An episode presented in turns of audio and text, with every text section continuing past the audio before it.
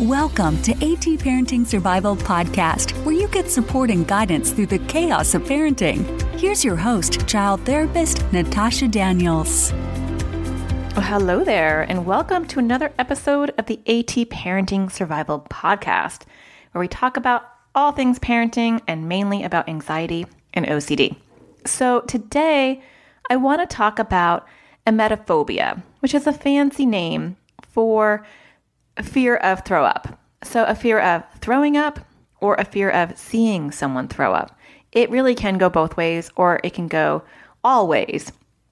And it's actually one of the most common anxiety themes that I see in my practice and also that I hear on my private Facebook group, which obviously makes sense because if I am seeing a disproportionate amount of kids coming in with that type of phobia, obviously in a private Facebook group that is based on anxiety and OCD, they would have a lot of talks about that. So, side note, but if you are not in my private Facebook group, you should be because it is awesome and it is growing, and there's um, an amazing amount of parents in there who are very, very knowledgeable because they've been dealing with anxiety and OCD in their kids. And we all have great experiences based on our own children.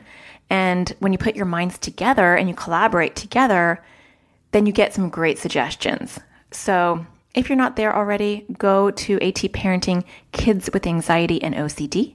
If you go to my website at anxioustoddlers.com and you go on the bottom, I have a button that you can click if you just want to do it that way. Or if you're on iTunes, you can just go ahead and look in the show notes of this episode and I always leave a link to the private Facebook group because it is such a great additional support from this podcast. And lots of listeners are in that private Facebook group. So, anyway, back to my topic.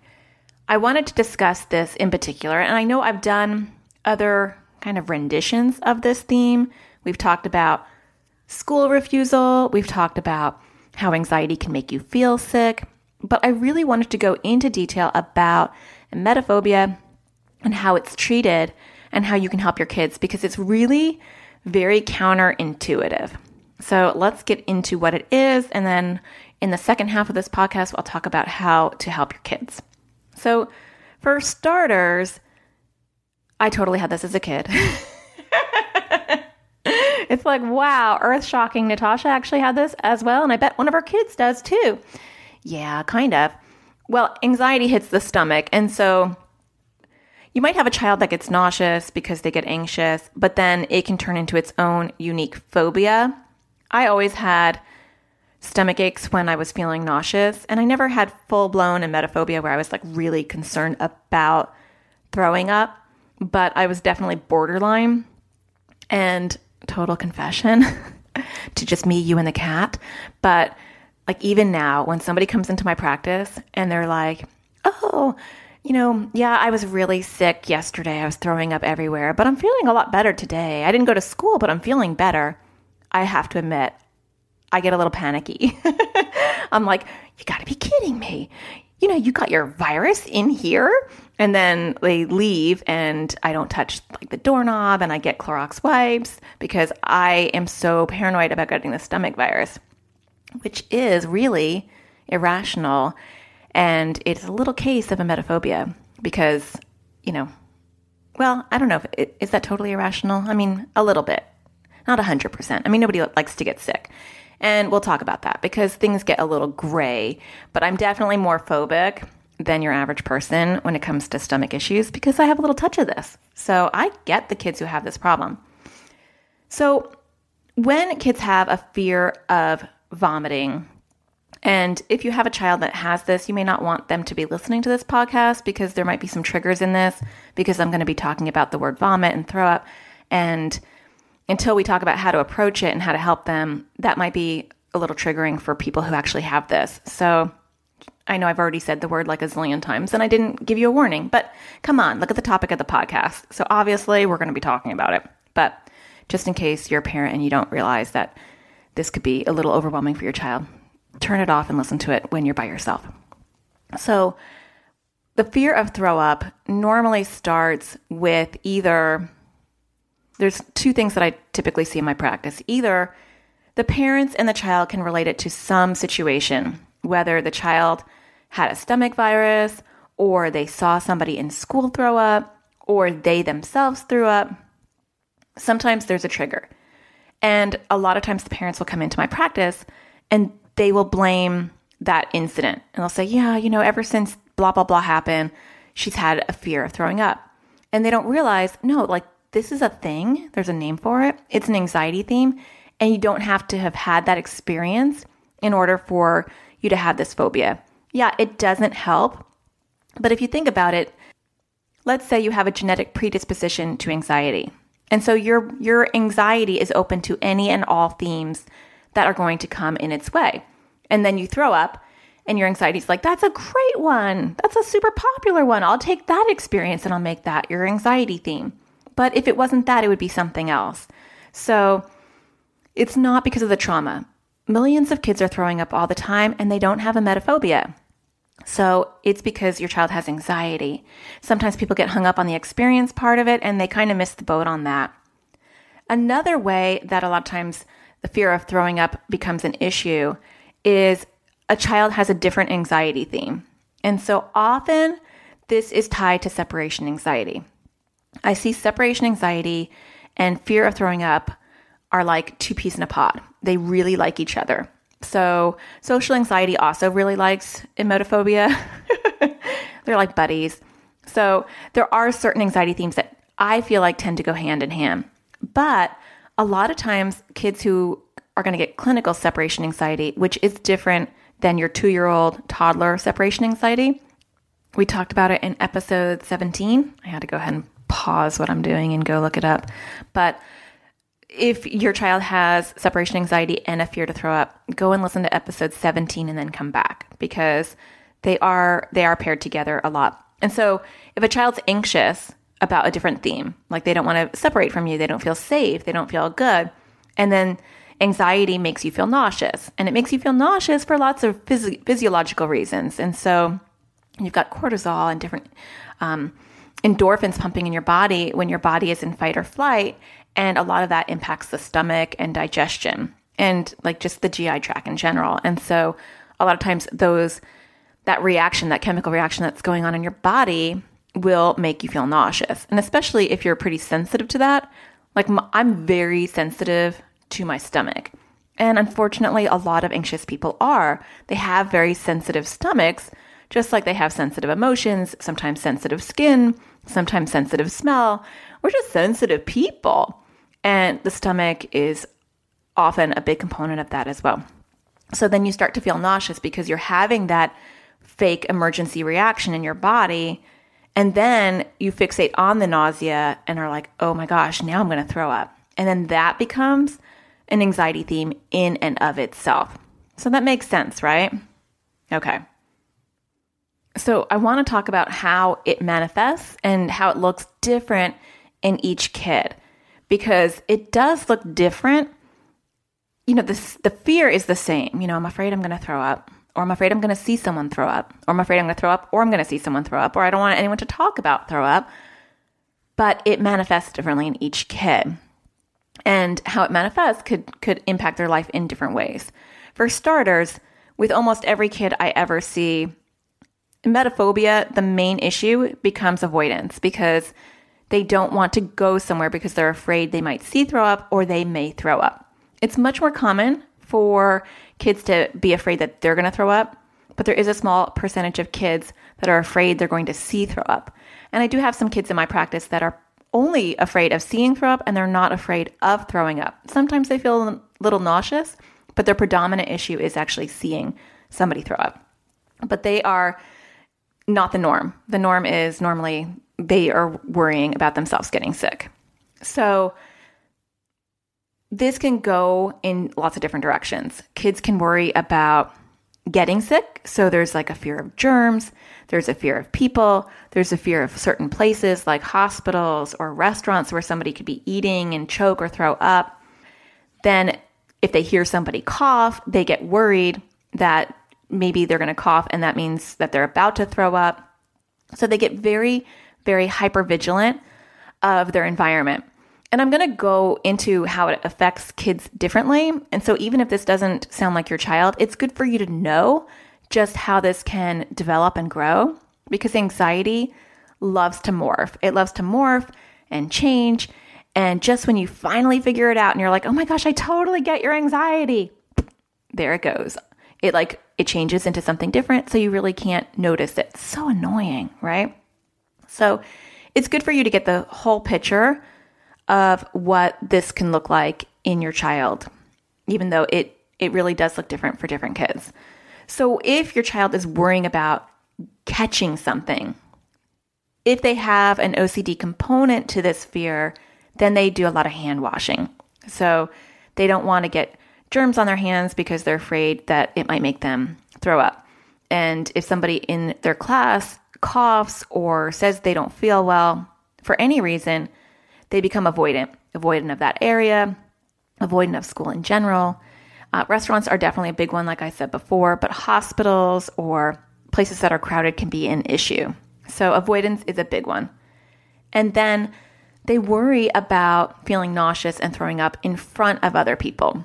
So, you have some kids that really fixate just on the germ component. And then there are other kids who are very, very clued into their own bodies. And unfortunately, when you hyper focus on any part of your body, you're going to feel something. And so when you're really checking and checking and double checking to feel if you feel nauseous, eventually you're going to feel nauseous. Also, because you're anxious about it, which produces those chemicals that kind of make you feel nauseous, it's like a self fulfilling prophecy. So, no joke. When a kid comes into my office, you're going to be at the end of this podcast, you're going to be like, I think Natasha needs some help. I do. I honestly do.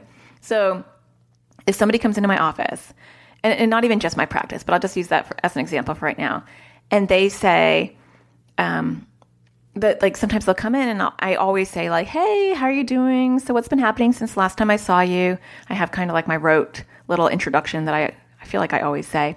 And if the kid was like, "Oh, you know, yesterday I was feeling so sick. I threw up like a 5 million times and my brother caught it and my dog caught it and my mom caught it.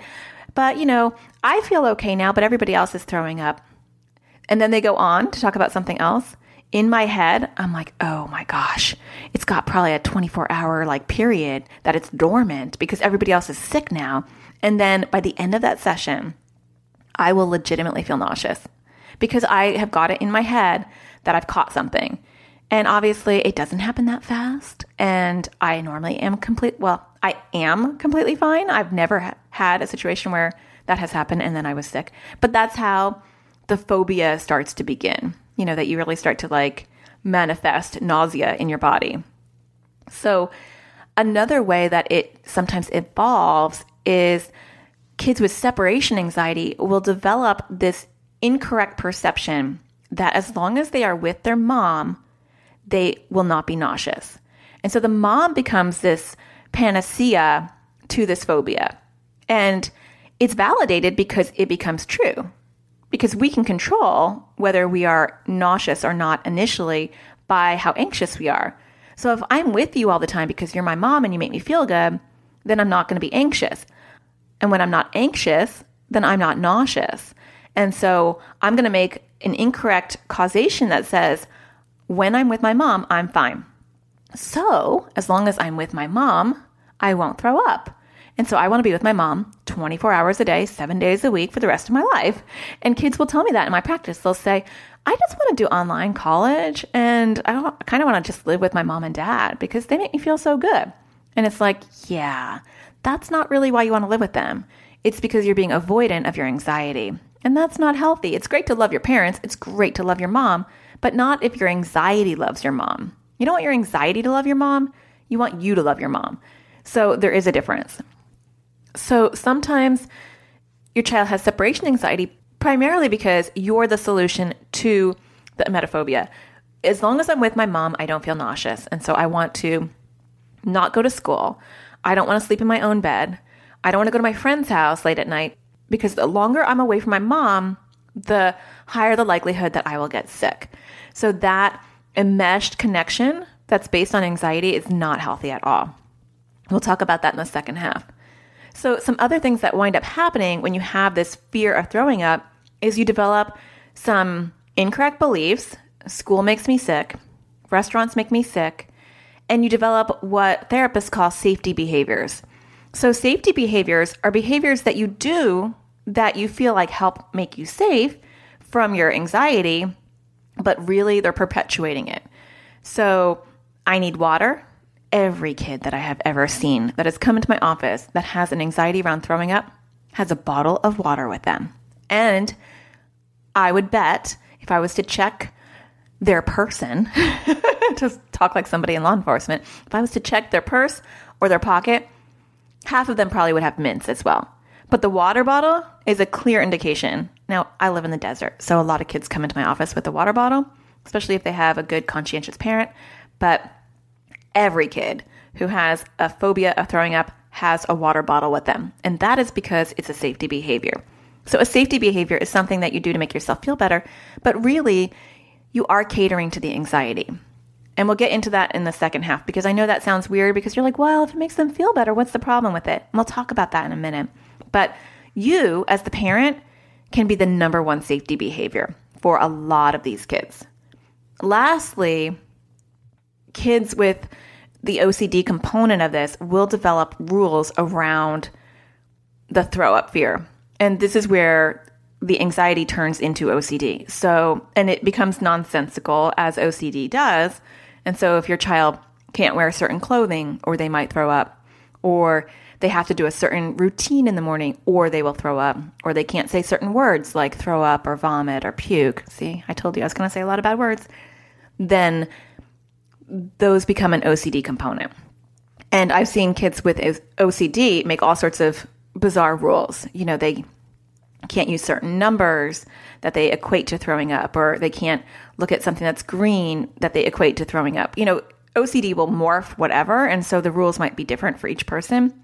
But the point is, you can have just general anxiety around this and just have a phobic reaction to it, or you can have an OCD component and the, the only difference really is that you have compulsions that are related to the obsessive thought of, I'm worried I might throw up.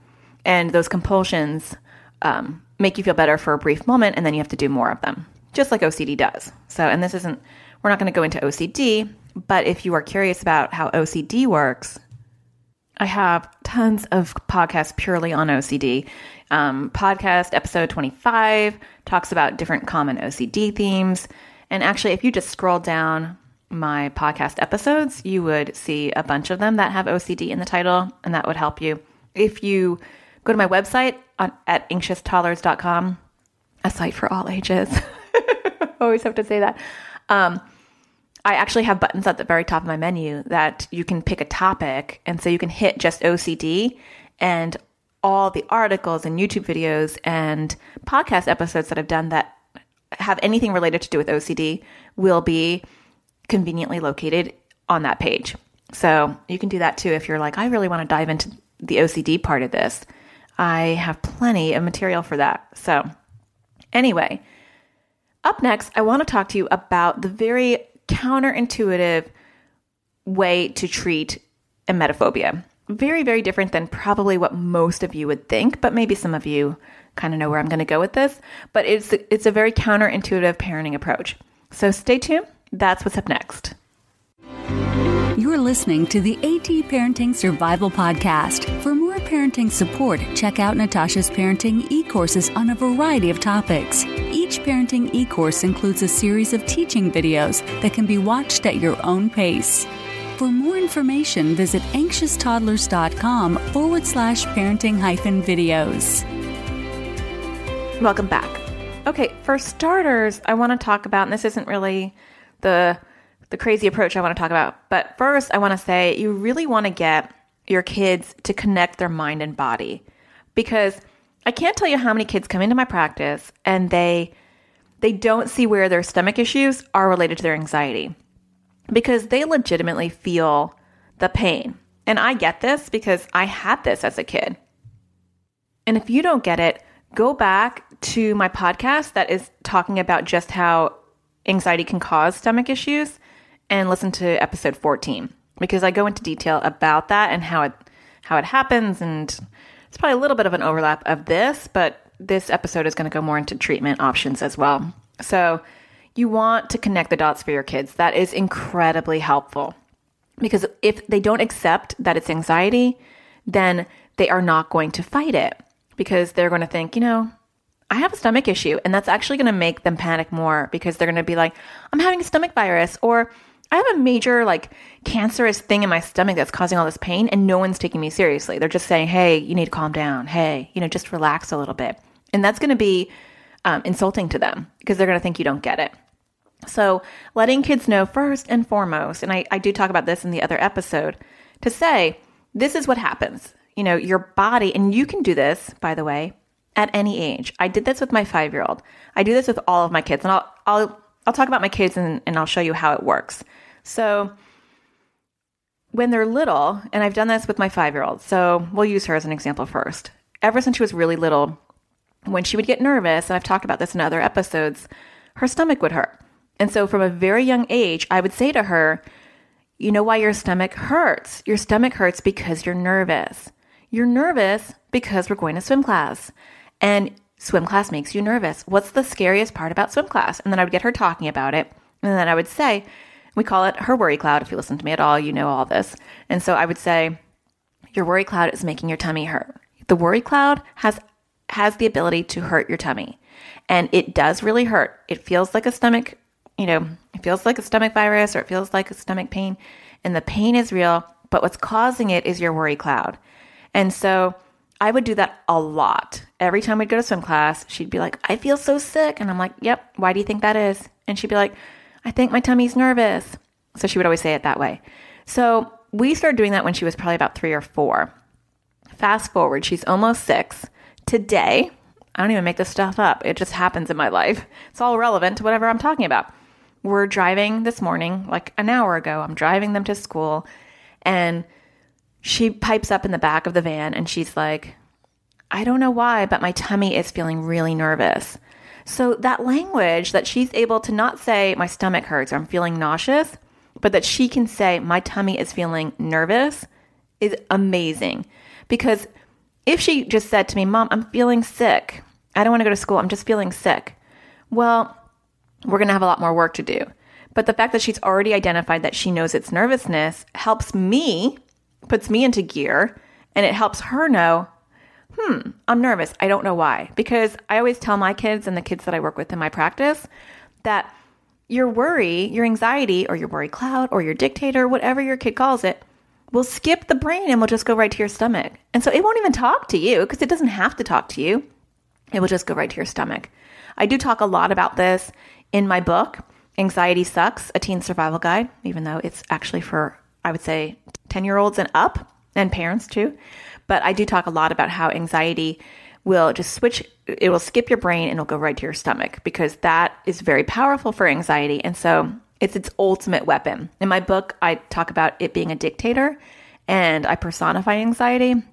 And I let kids know that the dictator will just bring you to your knees because it just has to hit your stomach and the pain is real, but it's your dictator. And so my daughter knows this, even though she's only five. And so as we're driving, I said, So what do you think you're nervous about? And then she tried to brainstorm and she's like, I don't know. And I said, Are Mondays scary for you? Because today's Monday. I record these a day before. And she's like, No. And then she said, I know what it is. I'm buying lunch today and I'm really worried about it. And so then my son, who's seven, sometimes they're really cute. Sometimes they're like they're horrible together, but today they were cute. So you got to take one moment at a time.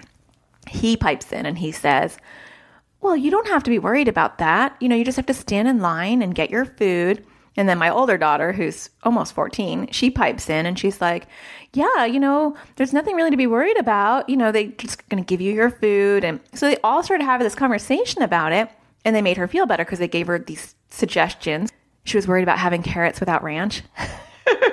yeah, we have like first world problems in my house. So apparently that was very anxiety producing. And my older daughter was telling her how to get ranch from the lunch lady.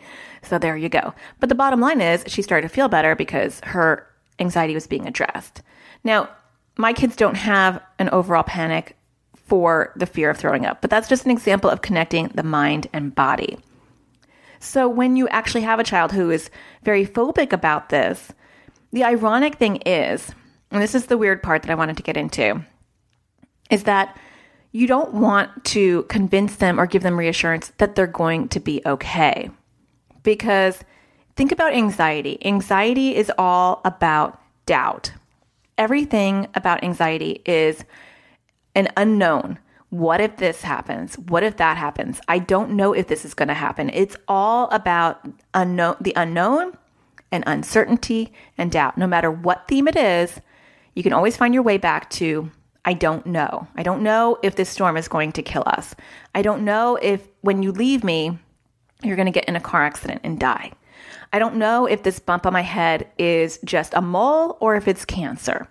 Anxiety is all about the unknown.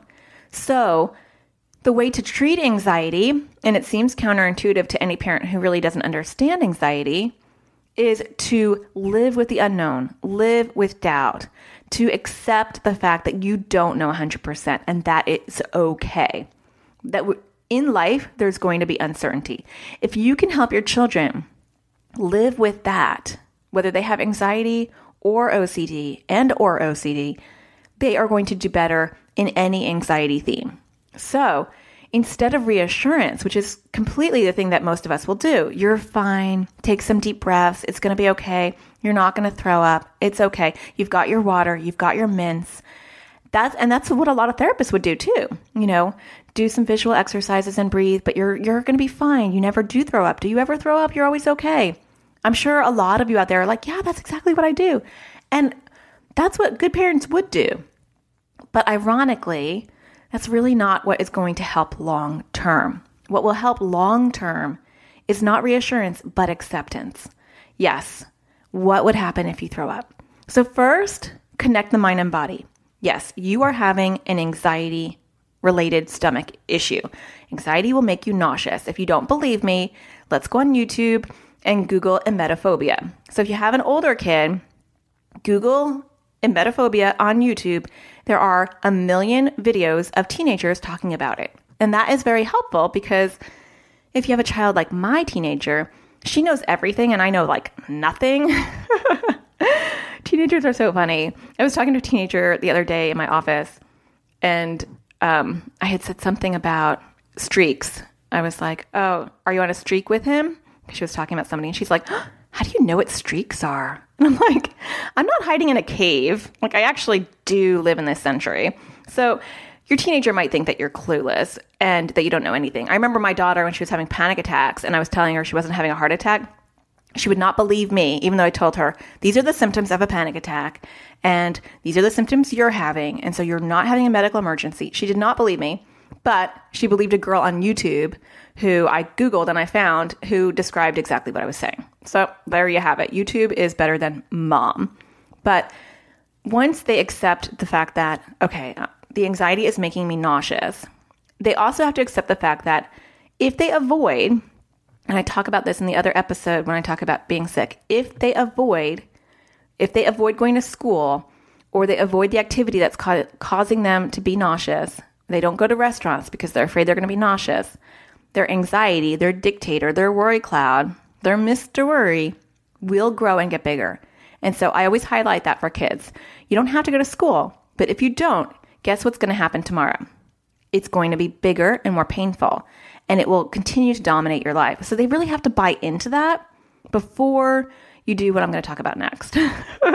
dun, dun, dun, dun. You really have to get them on board. And honestly, that is probably the biggest struggle I have with the kids that come into my practice is just getting them one to connect the dots and say, yes, this is an anxiety related stomach ache. I am feeling nauseous, but I'm feeling nauseous because I am anxious. And then also getting them to see that if I stay home today and I give in to my anxiety, then I better get used to it because it's going to get greedy. It's going to make my stomach hurt whenever I even leave the house, which turns into agoraphobia, a fear of leaving the house. So a lot of times I talk to parents who have kids that are afraid, you know, to separate from the mom or they're afraid that they're going to throw up if they're not home. And they say, you know, I'm just going to homeschool. And homeschooling is perfectly okay for families that do it just because they want their kids at home and they feel like the curriculum that they can provide through homeschooling is better, that's not a problem. Homeschooling can be great for kids. But if you're doing it as a reaction to your child's anxiety, then it will exasperate the anxiety because anxiety wants you to avoid.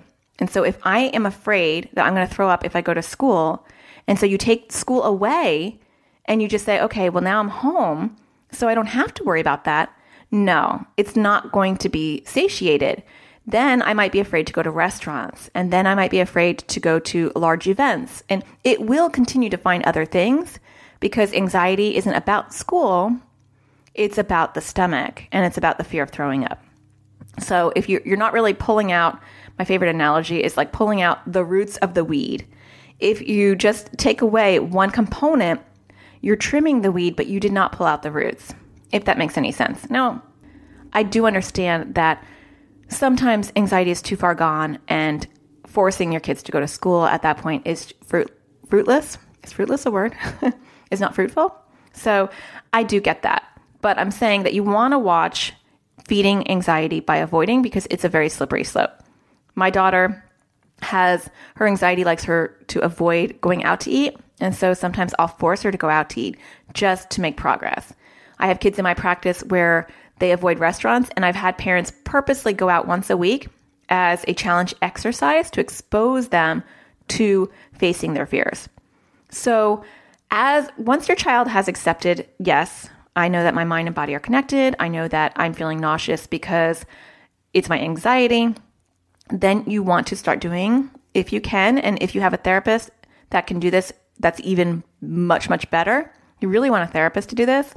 But I understand a lot of people can't find a therapist who specializes in this stuff or can't afford it or they can't find one in their area. But you really want to find someone who can do some exposure response prevention, ERP. And unfortunately, not everybody understands it and not everybody is skilled at it. So you can go online and um, you can go to the International OCD Foundation, iocdf.org, or you can go to Anxiety and Depression Association of America and find somebody through them. I think both websites, I know International OCD Foundation has a find a provider link, and I'm pretty sure AADA does as well. Yeah, I actually just checked. So, Anxiety and Depression Association of America, adaa.org, has a find help button as well it's probably a really good thing to start at both of those websites because anybody who's really into treating anxiety or OCD will be on those websites and they'll be listed. So do that because I would have to say that most therapists are going to deal with this type of issue with possibly breathing, mindfulness, distraction, and all those are super, super helpful, but they don't pull out the bottom of the root. So Exposure is really the best thing. So, what is exposure? It is dealing with the possibility of throwing up. Yes, you might throw up. This is what I say to kids. You might throw up. That is true. We all have a possibility of throwing up. So, what's the worst thing that would happen if you did throw up? And then listen to what their answer is because it is different for each kid that I work with. So, some kids will say, Oh my gosh, it'll be so embarrassing you know, I just, I don't really want other people to see me throwing up. And so then we will kind of work through that thought. And so then I do a lot of cognitive behavioral therapy, CBT, on the distorted thoughts. Well, have you seen someone throw up? Yeah. And what happened? Was everybody like, oh my gosh, I can't be that person's friend ever again? No, no, they felt bad. They brought him to the nurse. Okay, so what was the worst thing that happened to him?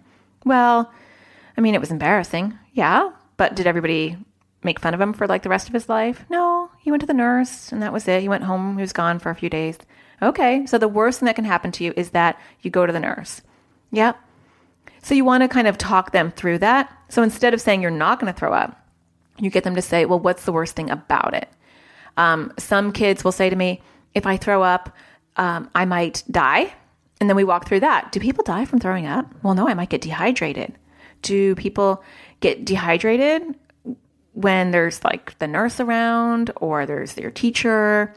No. Yeah, they're going to take care of you. That's okay, right? So you want to attack whatever cognitive distortion they have around throwing up. So instead of minimizing it, ironically, and saying, you never throw up, you're totally fine, you're going to be fine, you want to get them to accept the worst case scenario, which is really the approach for a lot of anxiety themes, and then work from there. You're going to survive, right? And so then, depending if you have a therapist who can do exposure therapy or if you feel competent to do it yourself and your child is on board, you systematically have them face their fears. So this will look different for each person depending on their anxiety theme. So I have some kids in my practice who are afraid of seeing throw up. So they might only worry about seeing throw up, or they might be worried about both. And so for those kids, I will first, like, I'll give you an example. So I had a person that was in my office who has a fear of seeing throw up. And so we started very, very small. And you want to start really, really small. So you do a one to 10 stress scale, 10 being super stressful and one being like not stressed at all. And you want to do something that's just a one, two, or a three, very low on their stress scale. And, and for, you know, for this child, we started off with just saying words. You know, we just said vomit. That was a big one. And then puke. And these were like a three or a four on her stress scale. And we'd say them until they didn't have any power. So she could say vomit, vomit, vomit, vomit, vomit. And she was a one.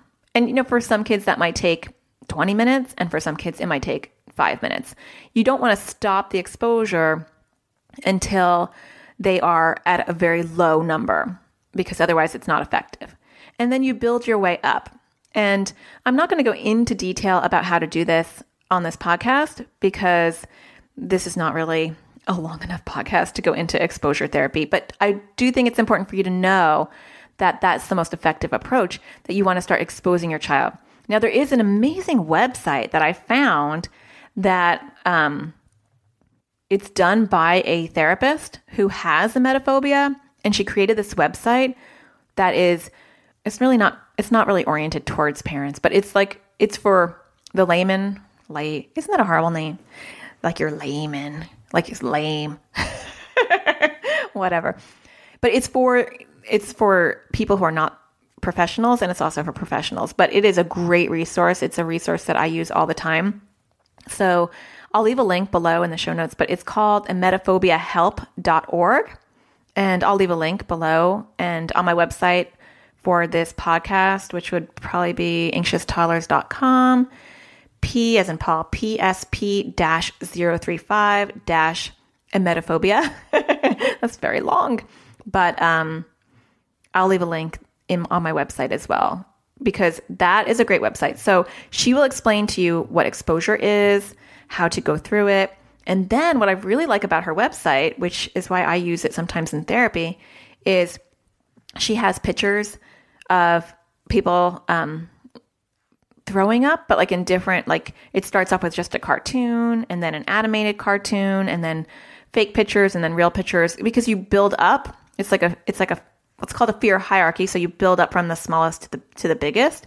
And she has YouTube videos and she has noises. And so what I have done with kids in my practice is I've started off with maybe just the words and then we have built up to sounds and then visual and it's different for each kid depending on what triggers them the most. And then I will go all the way up to having a container of something that looks like like throw up and I'll say this may or may not be throw up and then she actually has a recipe on her website to make things smell like throw up, which is pretty cool because I did not know how to do that. because my fake throw up is just cat food and some ketchup. so it's pretty convincing, but it doesn't smell bad. So I keep it, well, it smells gross, but it smells like cat food and ketchup. So that's not throw up smell. But that may seem completely bizarre and counterintuitive to you. But when I have done exposure response prevention with kids who have emetophobia, they get over this really quickly as they move up their fear hierarchy. So it's it's incredibly effective.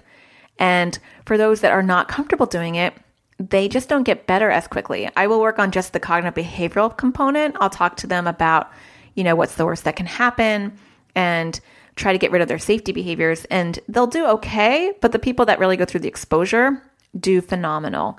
So find a therapist that does exposure response prevention. or go on this website and read more about it. It's very, very helpful. Um, she does also on her website have a link to an online class for kids for anxiety and emetophobia. So um, I thought that was pretty cool. So if you can't find a therapist, there is like an online program that you can get. If your child has OCD, you can take my online OCD class, which will teach you step by step how to do exposure therapy. And I don't talk about emetophobia, I just talk about OCD. But if you want to learn how to do exposure, I do all I give you all the worksheets and I have all these videos on how to do it and I teach you basically how to do it at home. So there is that. And I also have an anxiety class which also talks about just how to beat anxiety and um, I think if you're wanting to learn how to do exposure, definitely take the OCD online class because that is all about exposure, ERP. And if you want to help your child, you can have your child read my book, Anxiety Sucks. And I go through, I kind of follow four kids. Was it four kids or is it three kids? I can't even remember now. But I follow three kids who have different anxiety themes. And one of the examples, one of the girls that actually, I think it's the boy that you follow throughout the story, he has a fear of throwing up. So I, I use the skills that I'm trying to teach kids in the book, and then I use the the boy who has a fear of throwing up as one of the examples. So that could be kind of powerful too if you want your child to understand this a little bit better. So I know I didn't give you specific details about how to do the exposure part of this, but if I did, you'd have to sit here for another couple of hours because it's in detail. So take the class if you really want to learn. Go to that website and you can learn from her as well because it's very informative. But I think my ultimate goal for this podcast episode is for you to one, understand emetophobia, understand how it presents, understand how it looks in different kids, understand and recognize that catering to it is the absolute worst thing you can possibly do. And so, even if you were really into homeschooling, but you had a child who didn't want to go to school because they were afraid of throwing up, that that would be a horrible choice to do because you don't want to cater to the anxiety. But I also want you to know how to fight it and how to like lean into the anxiety and get your child to accept the unknown. Yes, you know what? You might throw up and you're going to be okay. And yeah, throwing up sucks and nobody likes throwing up, but it's not going to kill you. And this is what I say to kids you can spend every single day of your life worrying about throwing up and maybe you'll throw up like once a year, but you're going to worry about it for 364 days a year. It's going to completely take away your happiness. Or you can accept the fact that you may or may not throw up. You just don't know. But the likelihood is you're probably only going to throw up once or twice a year, but you're going to ruin 364 days of happiness. Is that worth it? And so when you just accept, yep, today I may or may not throw up. Thank you, anxiety. That might or might not happen then you take away all the power anxiety has. And ironically, it stops hitting your stomach because it gets bored. It's like, she doesn't care. I told her that she might throw up and she doesn't even care. And then I made her feel nauseous and she still went to school. And that's kind of how I talk about anxiety in my book, kind of like I personify it. And then it loses its power and that whole anxiety theme eventually goes away. So, just some food for thought to get you understanding how it all works. Well, I hope you are having an amazing week. I want to thank those that have left reviews recently. I have gotten some really, really kind, considerate reviews. If you're on iTunes and you're feeling giving, just click one of the stars and rate my podcast. That helps other parents know that this is a helpful podcast. If you're feeling super giving, and I really appreciate it, and you're like, gosh, Natasha is so helpful.